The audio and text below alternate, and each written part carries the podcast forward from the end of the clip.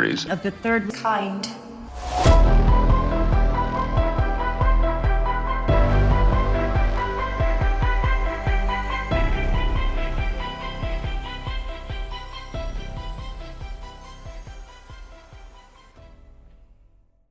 Welcome to Theories of the Third Kind.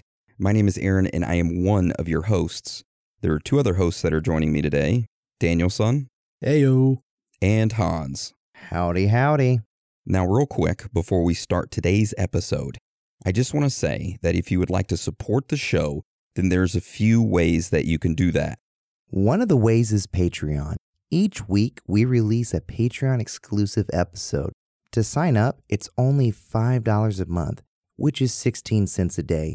Not only do you get an extra episode per week for that $5, but you also get access to our entire back catalog of past Patreon episodes. In total, we have over 75 extra Patreon episodes, which is over 80 extra hours of listening pleasure. To see the full list of Patreon episodes, go to our website, theoriesofthethirdkind.com, and click on the Patreon episodes tab.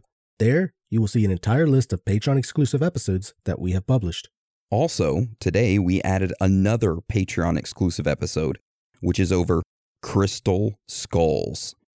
In it, uh, we talk about the history of them, where the crystal skulls were found, their extraterrestrial origins, and theories surrounding them.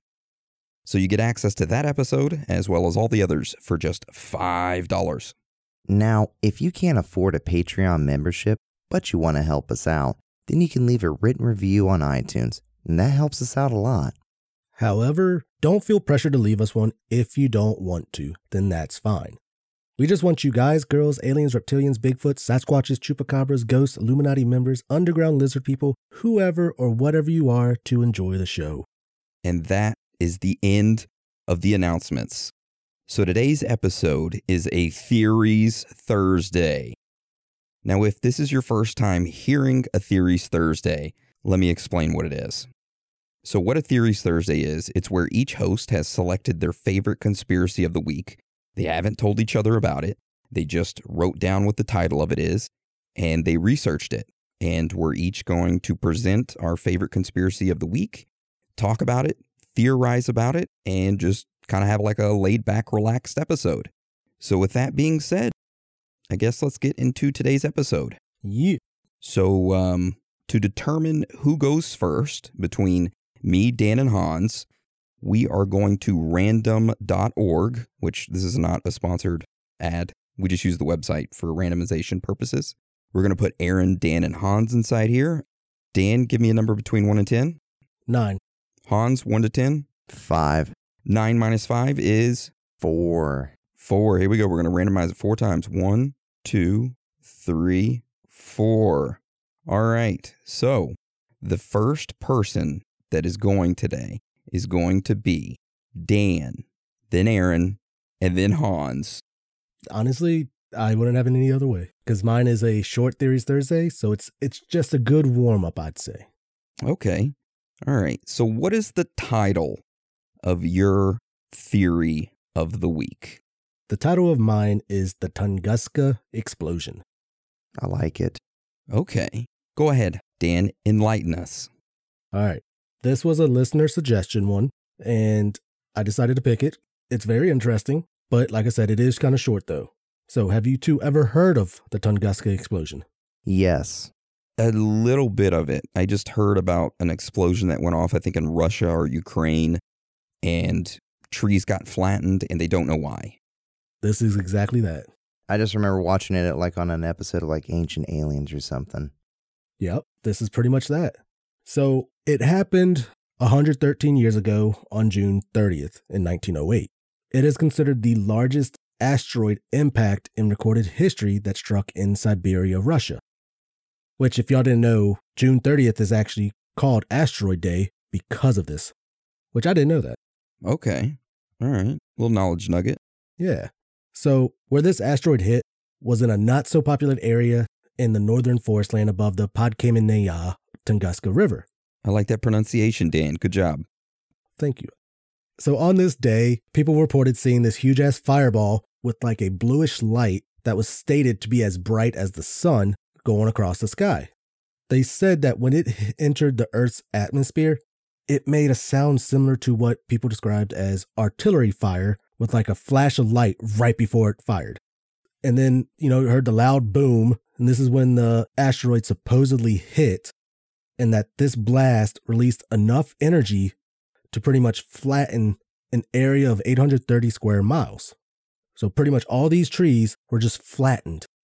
Was it just out in the forest or was there actual people there living? Okay, so it's a not so populated area, but there were people living there.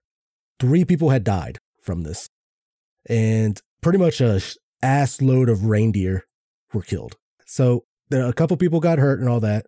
And one of the stories I did read, it was like uh, a guy was sitting on like his front porch to where he heard the noise, and then as soon as he heard the boom, this like everything just started shaking, and then he just got like knocked out of his chair. So he had no idea what it was, but he knew something just blew up. So it flattened this area of 830 square miles, and there was a tribe or called the Tungus, and I guess they said that there was an asteroid in the sky. It exploded. Looks like it hit the uh, land, but there was no crater. But scientists believe that this object was most likely a stony asteroid still that was about the size of a 25 story building. So, pretty big asteroid. God damn. Hell yeah, that's huge. Yeah. And you know, like they talk about how some asteroids are mostly like covered in ice. This one was mostly stone. And with how big this one was, it was traveling at a speed of over 33,000 miles per hour. So this thing was hauling ass. But the odd thing was, though, even though it hit in 1908, it took over a decade before scientists or anybody with actual, I guess, education got to the area. It wasn't until 1927 that a Leonid Kulik led the first Soviet research expedition to investigate where the asteroid had impacted. And like I said, they traveled through all kinds of shit to get there. But when they got closer, Kulik said the results of even a cursory examination exceeds all tales of the eyewitnesses and my wildest expectations. Pretty much that all the stories he heard about the flattened trees and all that stuff, when he actually saw it with his own eyes, it still surprised the hell out of him. How long had it been since the asteroid hit? About 19 years? Damn, and it's still, the trees were still all messed up. Let's just say that there's still like not many, I don't think there's any trees growing in that area still to this day. Holy cow. Yeah. So when they arrived, he described it as that. It just amazed him that, you know, trees are still knocked over, nothing really growing there. They interviewed some local witnesses, which I would guess would be the Tungus people that lived around there, which not many of them. And they explored the area. He said it was to be flattened like 40 miles in each direction. And it was like in the shape of an oval. He said the trees had been uprooted and burned, their tops pointed away from the center of the oval. Yet the center of the oval did not contain any crater at all. So when you when an asteroid hits, you'd expect there to be a big ass crater pretty much. No crater at all. He said another odd thing was where the, the center of it was, that where it hit, the trees were actually still standing there. But all the branches and the bark had been stripped off of it. I guess you would say the explosion went downwards and it stripped all of that, but then went outwards afterwards. Knowledge nugget here. The term blow up is wrong. When you use an explosive, it blows down. That energy goes down. So it kind of makes sense a little bit, but I mean, in theory, the tree would be demolished. So, yeah. Exactly. So that confused them even more. Yes, he said that all these trees, they stood in the middle, all the branches and bark were tore off of it, and they just looked like poles that, you know, I guess just like uh the electric poles that are put up nowadays. They just look like a bunch of them just right in the middle. So he said like they searched the area there, they searched the swamps nearby to try to find at least some fragment of an asteroid to try to explain what this what caused this explosion. They were not able to find any fragments anywhere. But he kept searching around the area and sadly his searching came to an end when he was captured during uh, World War II and he died as a POW. So that's uh sucks for him. Damn, that does suck. Rest in peace. But uh, after him, another research group, I guess you'd say, in the 1940s was uh, led by an E.L. Krinov. and uh, Alexander K, because I'm not even going to try to pronounce his last name now. There are a couple scientists who worked with Kulik before, and it was these two that suggested that this explosion actually happened in midair and not actually impacted onto the ground. And that's why there was no crater. And these two, they examined the after effects of the atomic bomb that was dropped on Hiroshima. They noticed that when the pretty much the atomic bomb hit Hiroshima, it actually exploded high in the air above the town, which caused the trees directly below to become stripped of their branches and all that, which resembled poles, while flattening the trees and houses in a pattern outward from the center of the explosion. And this matched almost exactly like what happened in Tunguska. So after the atomic bomb went off, though, in Hiroshima, there was a black rain and a mushroom cloud, which actually some of the witnesses in Tunguska did report that they did indeed see something like black rain and sort of a mushroom cloud. So this is kind of what scientists started to believe was the cause of the explosion, was that it was an atomic bomb. But wait, when did the original explosion happen? 1908, which this is when they were just like, wait a second, though. The atomic bomb wasn't created until 1945 on July 16th. So they're just like, well, shit, that doesn't really work. What else can we think of? They started to believe that this could have been some antimatter weapon or that it was a mini black hole, which I'm not really sure how that works out, where they got that one. Then, uh, of course, uh, Alexander K. scientist, he started to believe that, you know what? Maybe it was an alien, like an alien powered spaceship that had exploded entering the atmosphere. Ooh, okay. I mean, shoot, it took them what, 19 years to actually get to Tunguska? Yeah. That's enough time to remove a bunch of stuff. Just saying. But yeah, this happened 33 years after the atomic or before the atomic bomb was even created. So they're just like, well, we don't don't know. So they continued the investigation in that area. It was in the 1960s that it was noticed that there were actually four smaller centers within the large oval explosion area. And he said this actually corresponds to some of the sounds that some of the witnesses heard that sounded like thunderclaps when it first happened. He said it started to seem that these were smaller explosions if looked carefully that you could actually see the patterns in the fallen trees expand outwards from these smaller circles. So there was four smaller explosions within this large explosion. They're just like, okay, we still don't know what that means, but we noticed this. So they decided to take samples from these trees and they were able to find a certain type of matter that was embedded into the trees. They found particles of calcium, iron nickel, silicates, cobalt wolfram, and then lead. These particles can be found in cosmic matter, which raised the question why were there no pieces of a meteorite or asteroid even found? Because this is from a rock. So, considering the year that this happened, there were no pictures of the asteroid or anything like that. No one really had any pictures of this. And honestly, that's pretty much it. They're still investigating. They have no idea what it is, what caused the explosion, other than, you know, their theories on it could be antimatter, a mini black hole, alien spacecraft, asteroid impacted. But there is one that does make kind of sense. It's the airburst explosion of an asteroid. So, if you don't know what an airburst is, airbursts are violent explosions that occur when mid sized meteors streak through the atmosphere. Pretty much as they begin to burn up, they cause like little explosions. If a space object makes it through the atmosphere and hits Earth, it's probably started as an asteroid, but once it hits the surface, it's called a meteorite. It's just pretty much the expo- explosion of it reacting, I guess, through the atmosphere, per se. But of course, the only problem with that is no fragments of any asteroid or meteorite at all. Well, it'd been 19 years. Probably some farmer went and picked it up and's got a meteorite. And, you know, he's he's he's rolling it around in his uh, radio flyer. And it's like, that's not a meteorite. That right there is a ball of dung. That's a weird thing that happened, man. Yeah, and like there was a another event that happened like this. I forgot the name of it, but it happened in Russia again. They said this asteroid was the size of a five story building and it kind of had the same effect, but there were still like no fragments. No fragments, okay. And it exploded above. They said that if anything, this asteroid exploded, or whatever it was, exploded before impacting the land. Okay. Well, what do you personally think it was?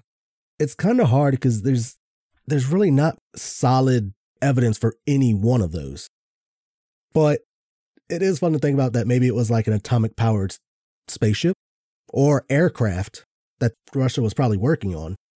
Or maybe the uh, government already had an atomic weapon at that point, and they just didn't let the public know until the 1940s, right? Yeah.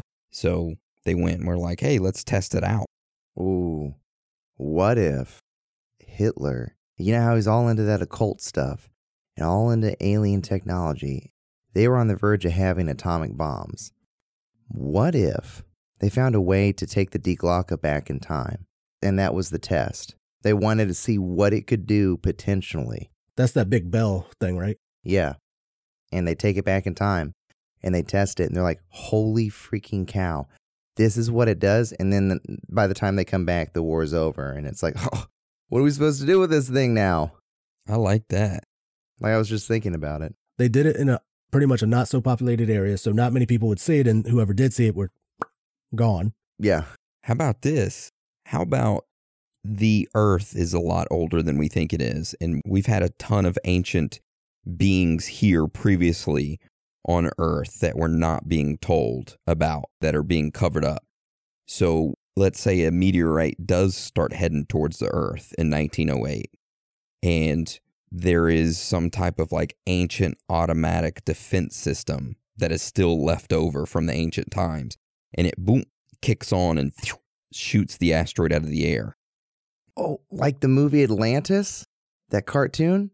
How they kept like the water from coming out? Such a good movie. I don't know. I haven't seen that. What? All right. Well, sorry, guys. Guess we got to end this episode. Aaron's gonna go watch a movie right now. Yep. No, no, I mean that's actually pretty good. I didn't think about that because a lot of people, like people, do believe that there were ancient civilizations way before us, and like that's what we're finding remnants of. Not like some alien species, but just ancient civilizations. So I mean that's possible. Yeah. Like I said, uh, I think it was in the moon episode that the moon's a meat shield. Pretty much, it blocks a lot of asteroids. That's why it has all those little craters on there. But the ones that do get by, though, maybe they're being shot down. Maybe. Or what if it's like, uh, sounds really messed up. Y'all seen Black Panther? Yeah.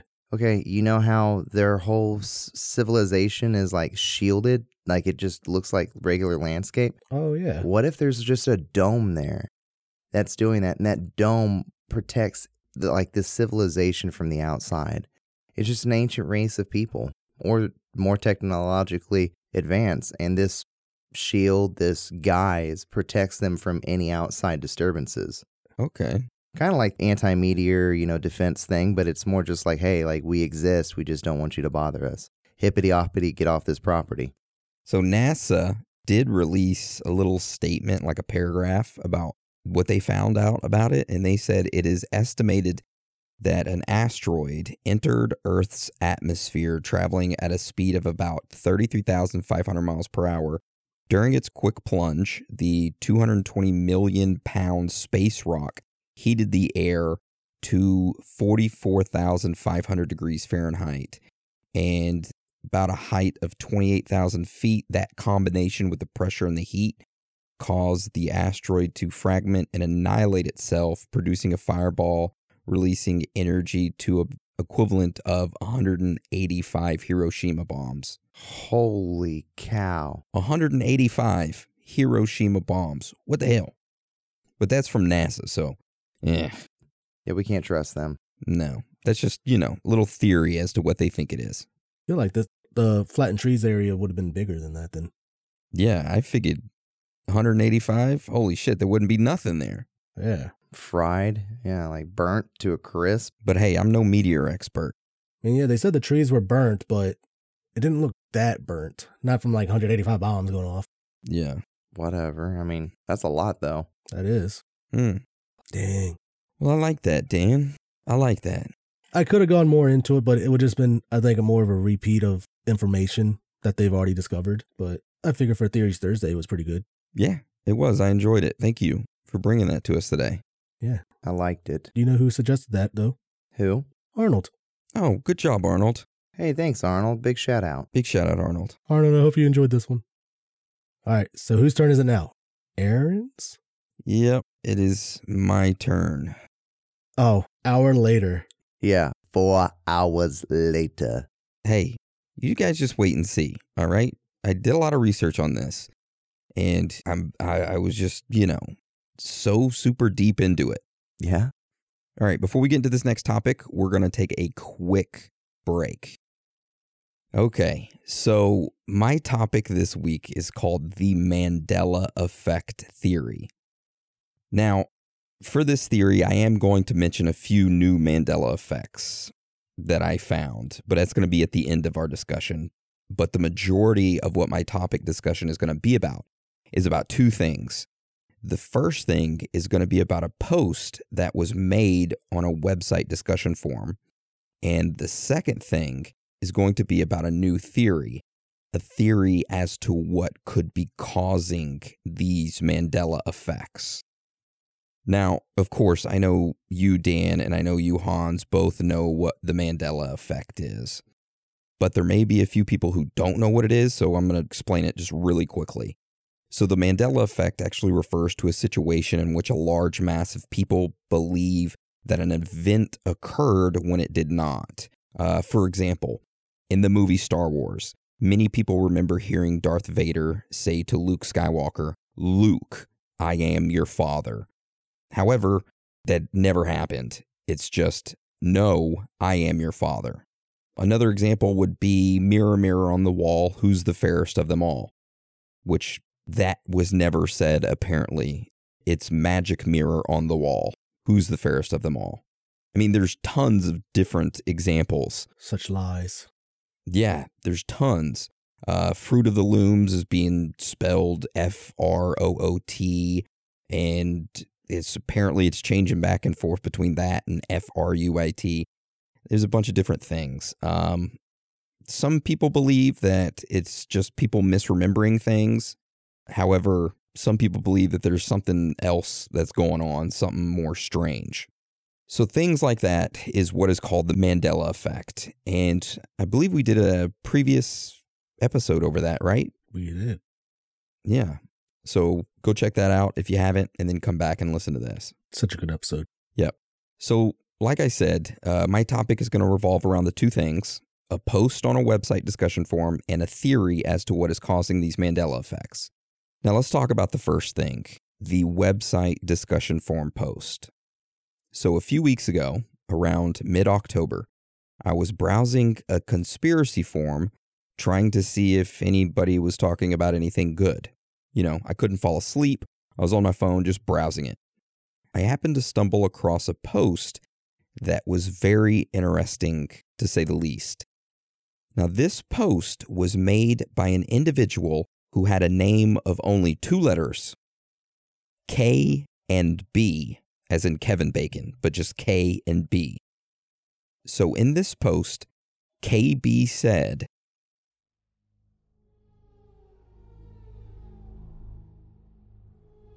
My name is KB, and I used to work for a research facility. I will not disclose further information about this. During my time there at this facility, we made contact with a dimensional traveler, aka time traveler, or rather, he had contacted us. It all started over a decade ago. One of our experiments at the facility has caused a puncture in the dimensional membrane, causing multiple dimensions to force equilibrium. At first, I stood by idly while I watched the predictions of the time traveler JB come true time and time again. This experience changed me profoundly, so when I left the facility, I made sure that I took copies of transcripts with me.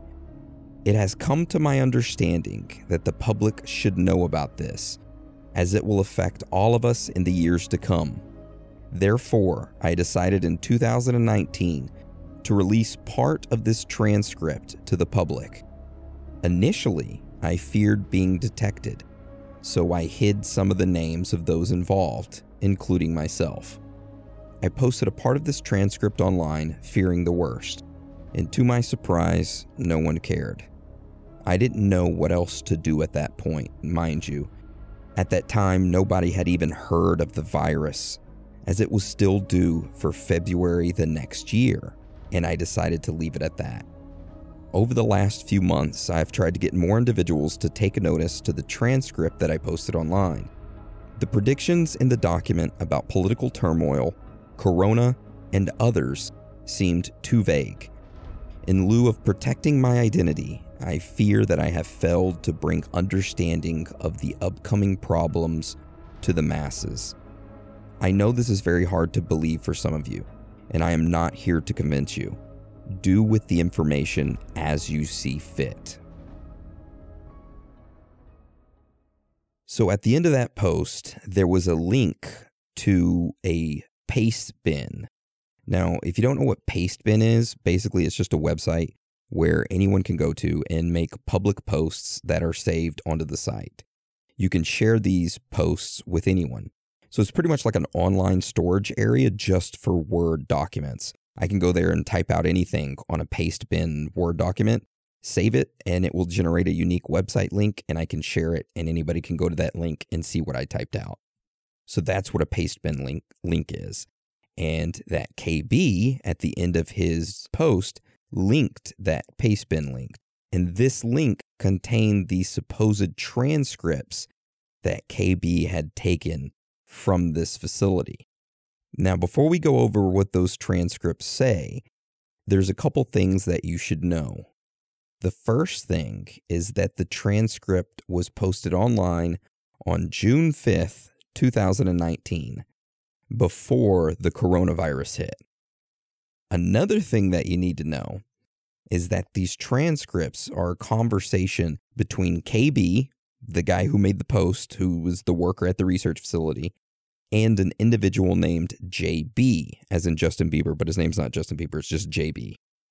Now, JB is the supposed time traveler or dimensional traveler that warned KB of everything that was going to occur.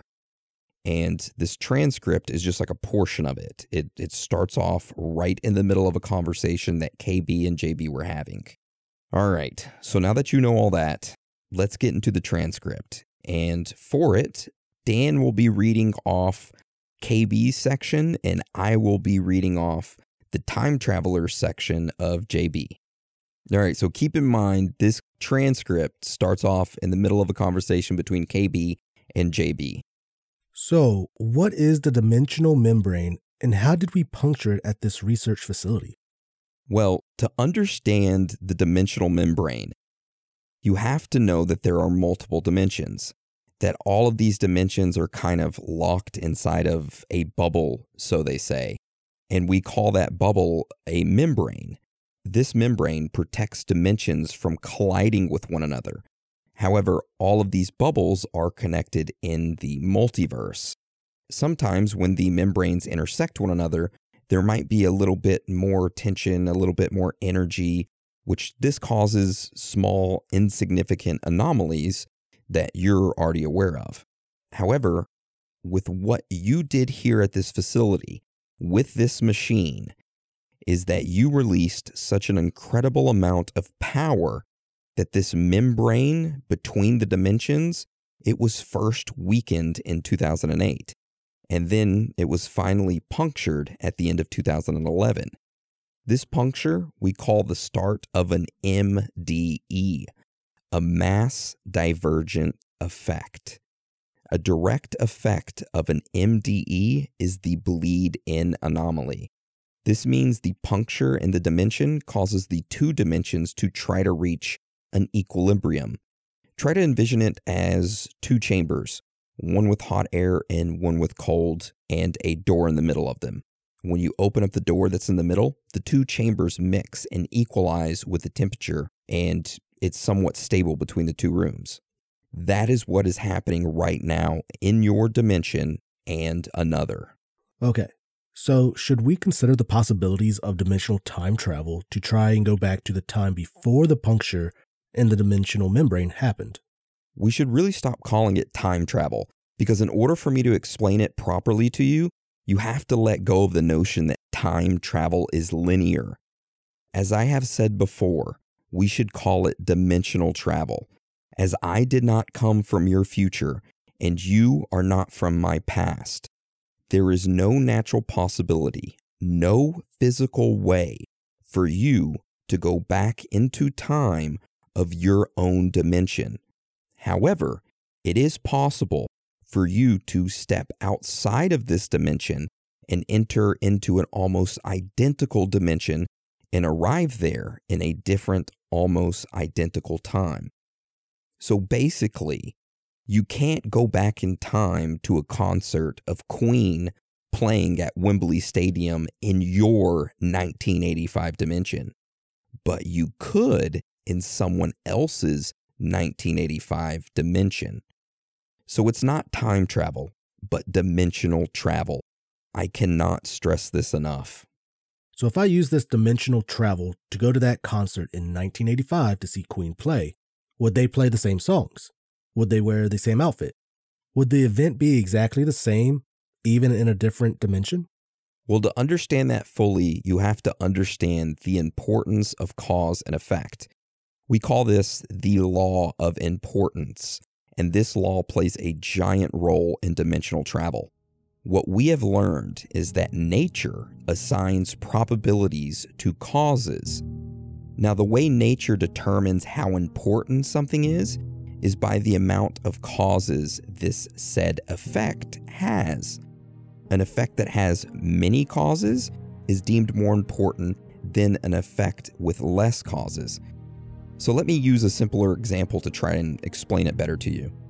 So let's say me, myself, in the so called future, I write down the winning lottery numbers. I then step back into another dimension's past and I get the winning lottery numbers and I make myself some money and I try to return with it. Now, this effect of me returning with the money that I won, it most likely would not happen the money would not travel with me across dimensions. Why? Well, it's because of how important causes and effects actually are and how they play a role in dimensional travel. That effect, aka me winning the lottery in the different dimension and being able to take the money back with me to my dimension, is directly determined by the sum of its causes and the importance of its said causes. For instance, the lottery number is generated on a screen by a computer and it presents us with 10 random numbers. These random numbers are the effect. The cause is the computer calculation showing the random numbers, which is only one cause and doesn't give it much importance at all. This makes it highly unlikely that this effect, aka me winning the lottery and taking it back with me, will persist throughout dimensions. Now, to answer your other question that you asked me of why not just go back to before the puncture in the dimensional membrane happened and prevent it altogether? Well, you now know that if I did go back and try to fix the dimensional membrane, that it would only fix that dimensions. So if I were to return back to my own, things would still be the same in my dimension. Why are you here then? It's because the bleeding over of the other dimension is very damaging, not only to yours and mine, but to everyone's dimension in the multiverse. Let me stress again that this happened on a interdimensional scale. And I'm not blaming you precisely for this event. It's also us. We all did this throughout all dimensions. Therefore, it's important we fix this as quickly as possible we are starting to see the bleeding in effects in other dimensions as well, and it causes mass disturbance anomalies. It first starts off slow with signs of mass hysteria. We started noticing people would misremember things about their own past, but as more time progressed and more divergences occurred, the anomalies grew. The mass hysteria spanned globally to a point where people were disputing entire historical events. At first, the hysteria was about a past long ago, but it grew closer to the present very quickly. As an example, basic experiments done in the past would yield different results in the present. We became very worried about all of our calculations, from nuclear reactors to flight travel, as they slowly became different. So, what should we do with all this information that you've given us? Well, the whole reason I'm here is to find out what happened at the start of the puncture of this membrane. We have sent a few people to different dimensions with this information, so basically, we have a head start now, and you must hope to find out how to revert this mess so you'll be able to save not only your own world, but in the process, we can save ours as well. For now, I suggest you do this studying and research in silence, as nothing major will happen in the next few years. But you will see the signs of what's going on. Study it and don't brush it off like we did. I think that if you was to bring this out in the open, mass hysteria might occur. And if you're able to revert this, no one even needs to know about it. You'll be the silent, unsung hero of all. Now, in the next few days, I will walk you through all the basics, all the things you have to take into account to really be able to tackle this problem. After that, I'll return to home and work on the problem there. If we are still around in the next decade, I will return to you around March of 2020 for a checkup, and then again for the big event I talked about earlier. What are the events persistent throughout dimensions? So I kind of anticipated that you would ask that question. So I actually made a list of specific events that are going to happen. So, in a few years' time, when the political and social climate start to heat up and destabilize, we ended up seeing a widespreading false information throughout the dimensions. False information being spread by regular people, but also scientists, politicians, and even media outlets. Around the start of 2020, things will escalate faster and faster. An increase in volcanic activity is possible in your dimension, but so far only half of the dimensions have seen this, and we don't know why. In February of that year, Corona will destabilize Europe and parts of Asia for days. Confidence and trust in technology and science will understandably dwindle. From that point on, people will have endless debates, sometimes hugely televised or streamed, sometimes in a back room, and it's going to be about basic science, biology, and geography. Heated discussions will divide people into groups, leading to violence. Some will do the experiments of old, which are simple measurements of basic science, and will find different results. They will be ridiculed until official scientific institutes will try to discredit them, and they will find that they produce different results as well. Needless to say, mass panic will follow. Then will come the big event. If we're not able to fix anything, the last reasonable normal year we will know as humanity is 2025. On the 12th of December that year, in the early morning for Europe, the hole we punctured in the membrane will then succumb under the pressure and rip open. A merge of dimensions, if you will. The rip will last about three days.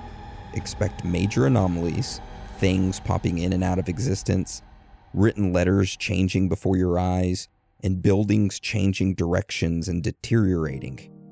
The worst and most destructive are buildings, are large objects in general, popping into other objects, causing destructions on a massive global scale.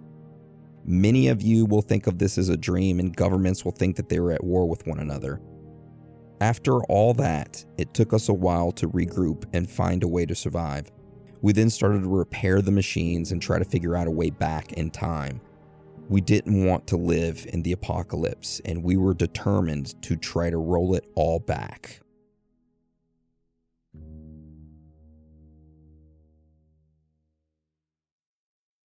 And that's the end of the transcript. Damn. Damn. I know it was kind of long, and I apologize, but it was just too good because it brings up an interesting theory of what if this is real? What if this actually happened? And who could have done it? What's the one thing your brain automatically goes to that we've talked about? CERN. CERN, exactly. Oh yeah. So, what if CERN or some other device actually tore a hole into this membrane? And the Mandela effect is the actual bleed overs that this dimensional time travel is talking about. So, you guys understand what he was talking about when he was saying di- dimensions, right? And membranes. Yeah. I was over here drawing it. It made me think of like a bunch of grapes. And when you squeeze the grape, the juice is like the two that you squeeze, the juice goes everywhere, kind of. It bleeds onto the other grapes. It reminds me of Who Framed Roger Rabbit. oh yeah. Kind of does actually. Yeah, when all the cartoons were seeping out and he was going into the cartoon realm. Yeah. So, it's a good theory, huh? You got that post, and that post turns into the theory of what if this is all real? And that's the only thing that was posted by that KB on that conspiracy forum. Which can we say it is odd that he mentioned Corona in June of 2019? So that's why I kind of picked this one. You know, it's a it was a good quote unquote leak if it was real or somebody could just be LARPing, but it's fun to think about. It's fun to discuss. And what actually led me to do this was that I saw this um, post on that discussion forum, and then I had a Mandela effect. A new one happened to me, which I think I posted it on my Instagram. But Tim Curry, the actor for the original It, Yep.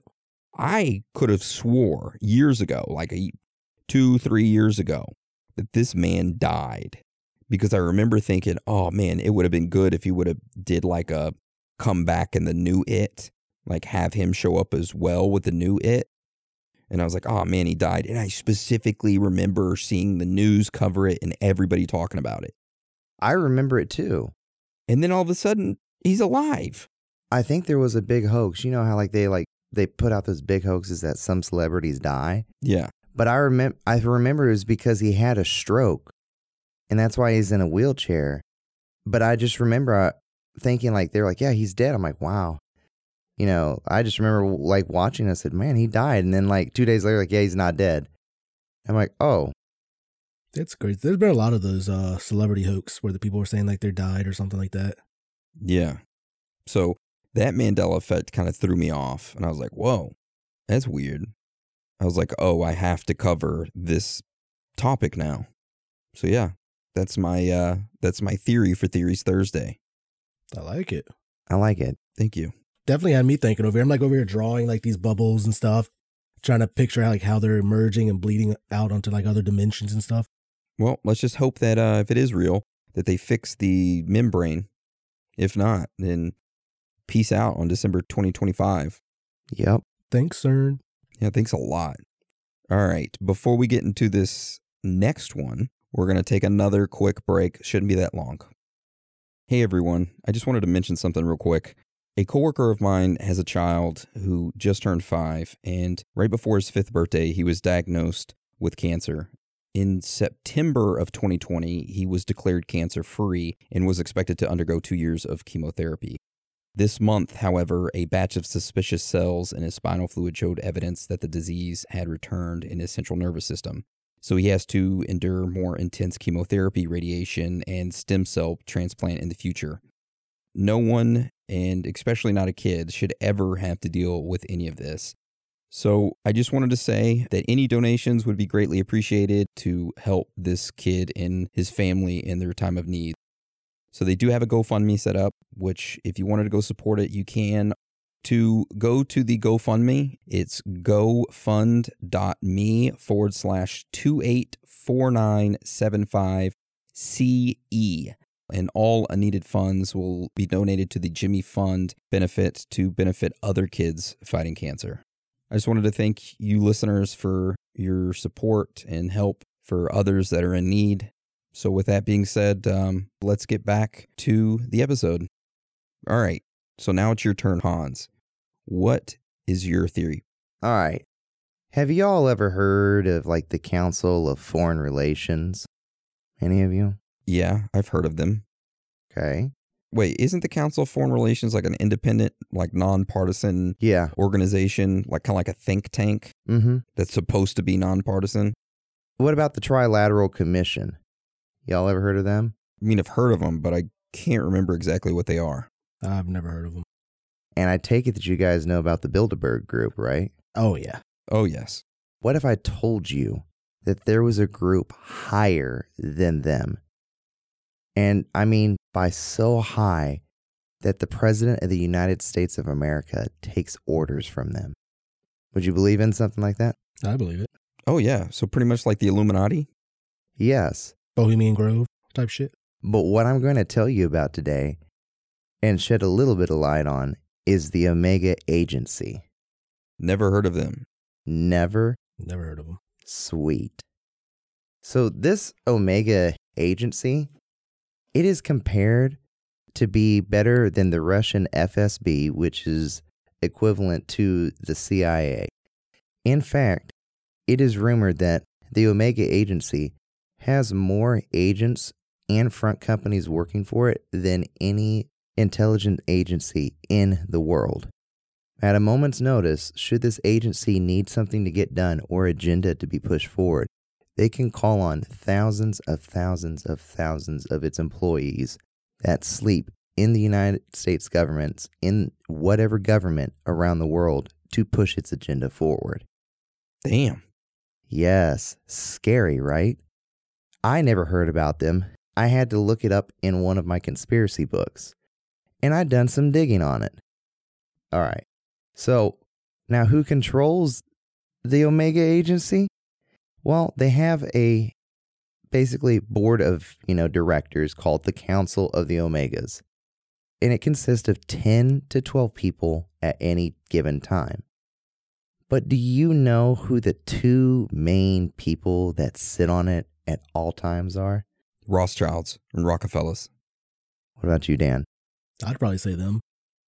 George Bush and Alexander Haig from the Reagan administration. Oh. And when I'm talking George Bush, I'm talking about daddy, not baby. Daddy's dead, though. Well, now he is. Daddy's dead. Oh, well, he's not there no more. Baby's there. Damn, did he die? I thought it was just his wife. Yeah, he died. He, I'm pretty. If he didn't die, that is a real Mandela effect. Hold on. No, he died because I think uh, Clinton fell asleep during the funeral service. I think it was Clinton. I didn't, I thought it was just his wife. George H. W. Bush. He didn't die. He didn't? No, I'm just kidding. He died. You, dude, you're such a piece of shit. okay, well, I, di- I thought he was still alive. My bad on that. But those two were the main executors of the Omega Council. And it is believed that when the New World Order comes into effect, that it is the Omega Council that will lead the way. And you might be asking, hey, where would this be located at? Where would this company hide, this agency? Right under your damn noses at Langley Air Force Base in Virginia. What else is at Langley? The CIA. Think about it. So l- let's think about this whole ushering in the New World Order. When did we really hear about this? Well, think about the first Gulf War. President Bush, during the first Gulf War, used New World Order a lot in a lot of his speeches. It was very repetitive. And you know, invasion and liberation of Kuwait marked the beginning of the New World Order. The Gulf War wasn't just a war about oil and freedom for the Kuwaiti people, but it was basically to test a multi nation frontal assault under one command. And what command was that? The UN. Okay. All right. I'm following. The you know, the same holds true to all these little wars that we don't talk about anymore, like in Somalia or Bosnia. All those troops, they were under control of the UN. And who is a big backer of the UN? The Omega Agency. And if you think about it, you know, Bush could have beat Clinton in an election. But what if the Omega Agency, this is kind of a theory, because there's not much known about this agency. It's just out there. And it's just a hidden thing. But it's got so many like twists and rabbit holes. But what if they they basically rigged the election for Clinton to win against Bush? Because if you look at the stats, Bush should have won. But instead of being part of the presidency, he bowed out of the limelight to take control and be the head executive over the Omega Agency full time. So therefore, he can uh, usher in the New World Order. I mean, Bush was uh, head of the CIA for a while, wasn't he? He was. Yeah. Daddy and baby boy. It must be taking forever because his ass died and they didn't usher in shit yet that we're aware of. Yeah, that we're aware of. Now, what what would be like the real reason for a new world order? What is like the reasoning for the Omega Agency? Control.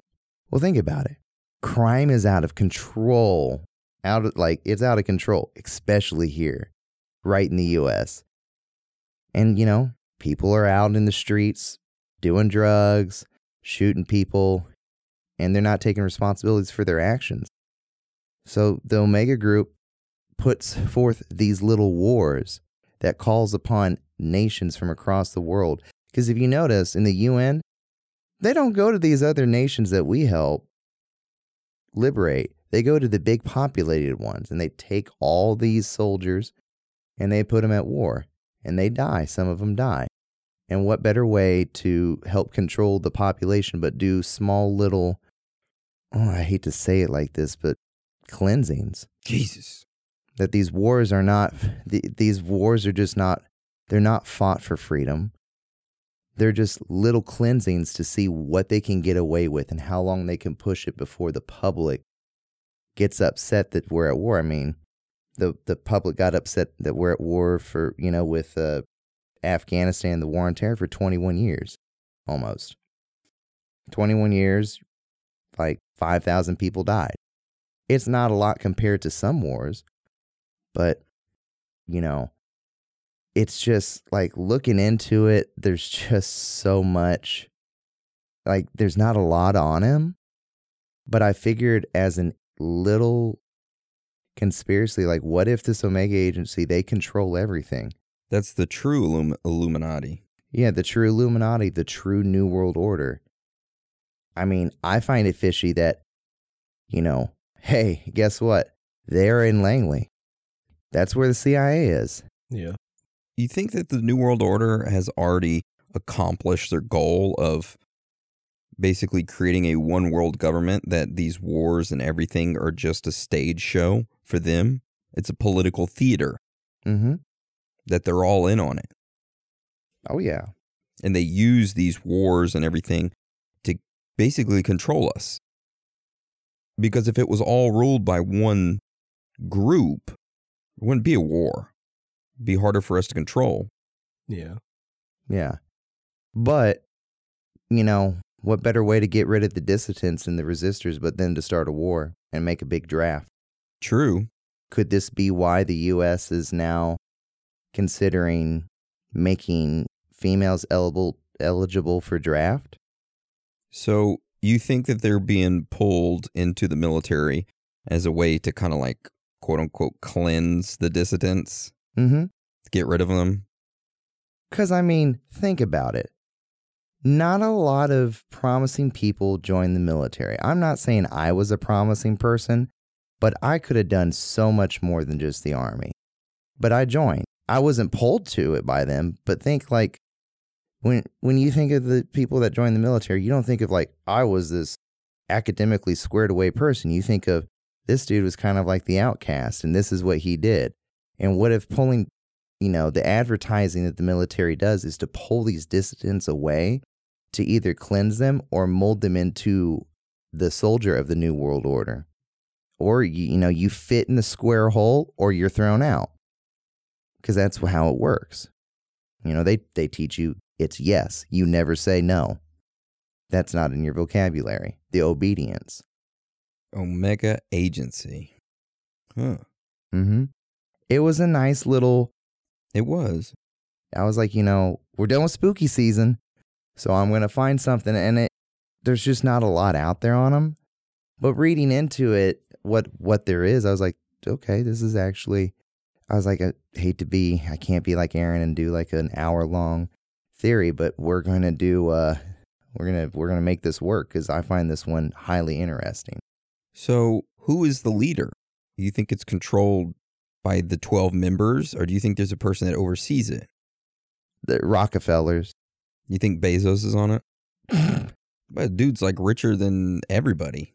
Yeah, but like I think it I think a lot of the not the like technically elite people cuz I would consider him to be like the Silicon Valley tech elite like Elon Musk, but I think more of like the old money.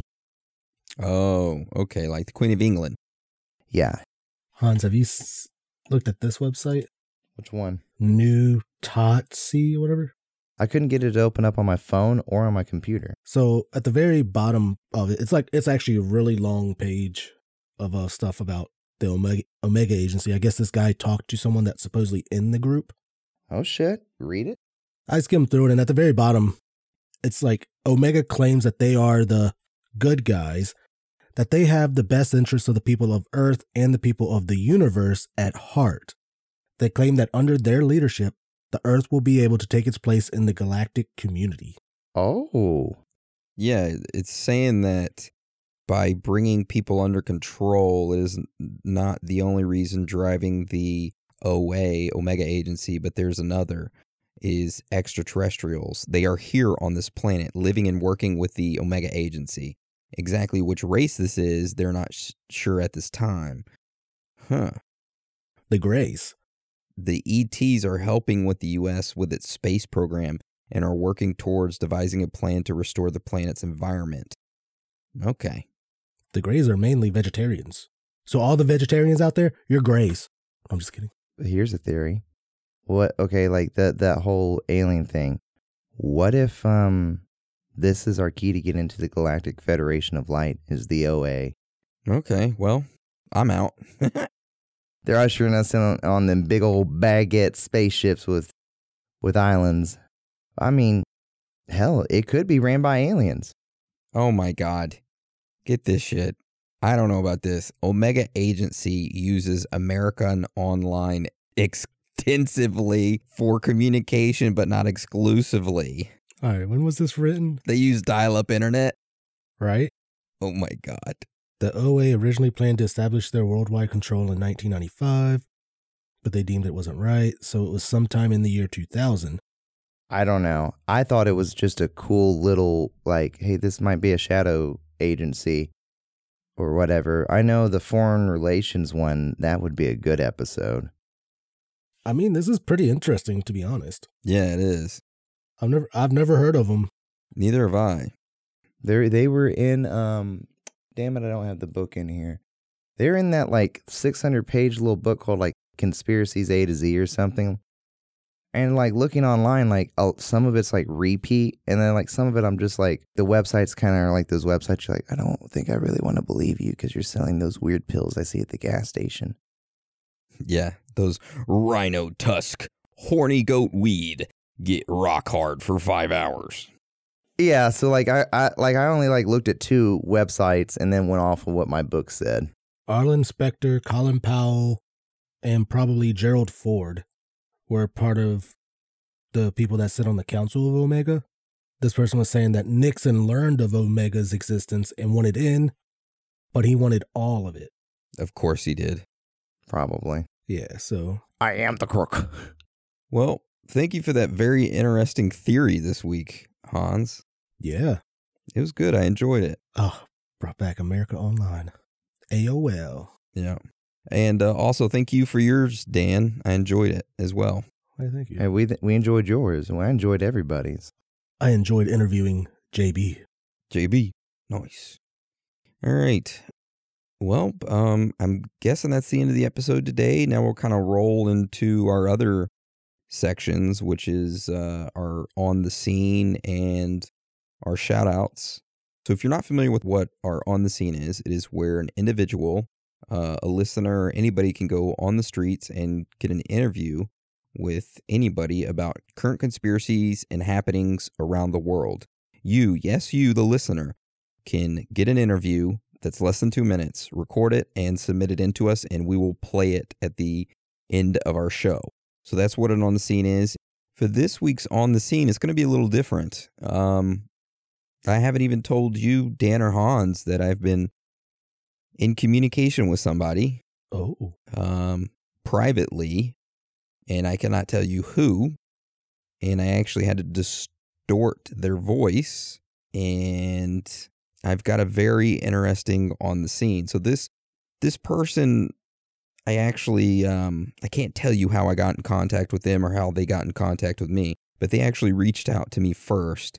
I've been in communication with them and verified everything, and been talking to them about a certain subject about the music industry and decided to meet up with him and got an on the scene interview and we're going to play that right now.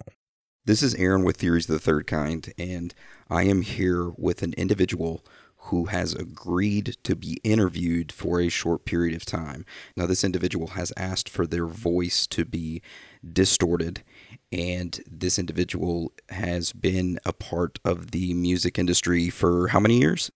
13 years. Okay, for 13 years. And is what they say about the music industry true? Is it controlled? Yes. Who is it controlled by? A higher being, A higher being, as in, an organization.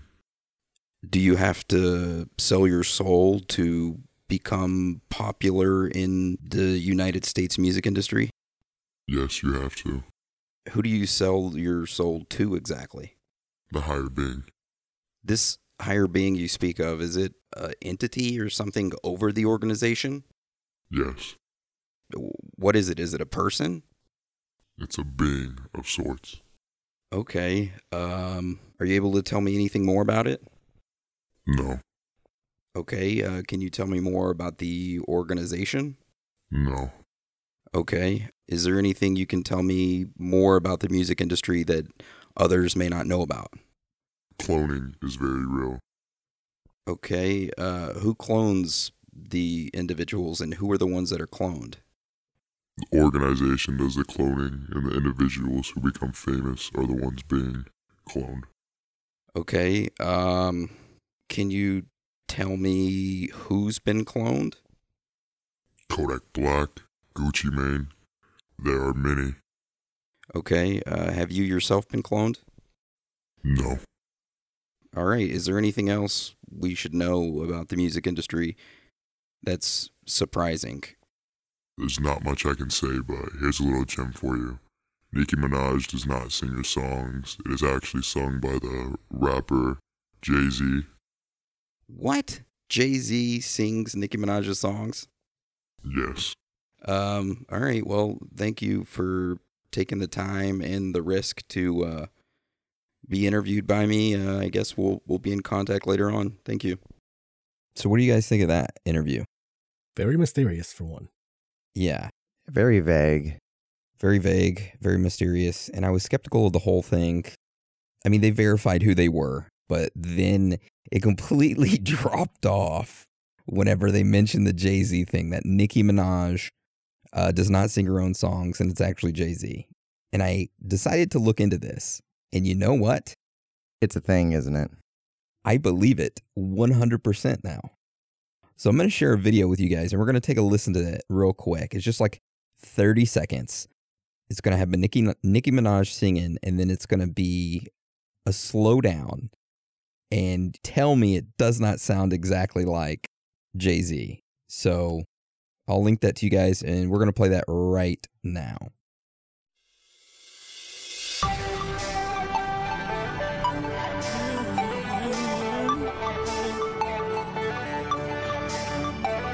This one is for the boys with the booming system. Top down AC with the coolest system. When he come up in the club, he be blazing up. Got stacks on deck like he's saving up. And So what do you guys think of that? You think Jay Z sings Nicki Minaj's songs and then it's sped up?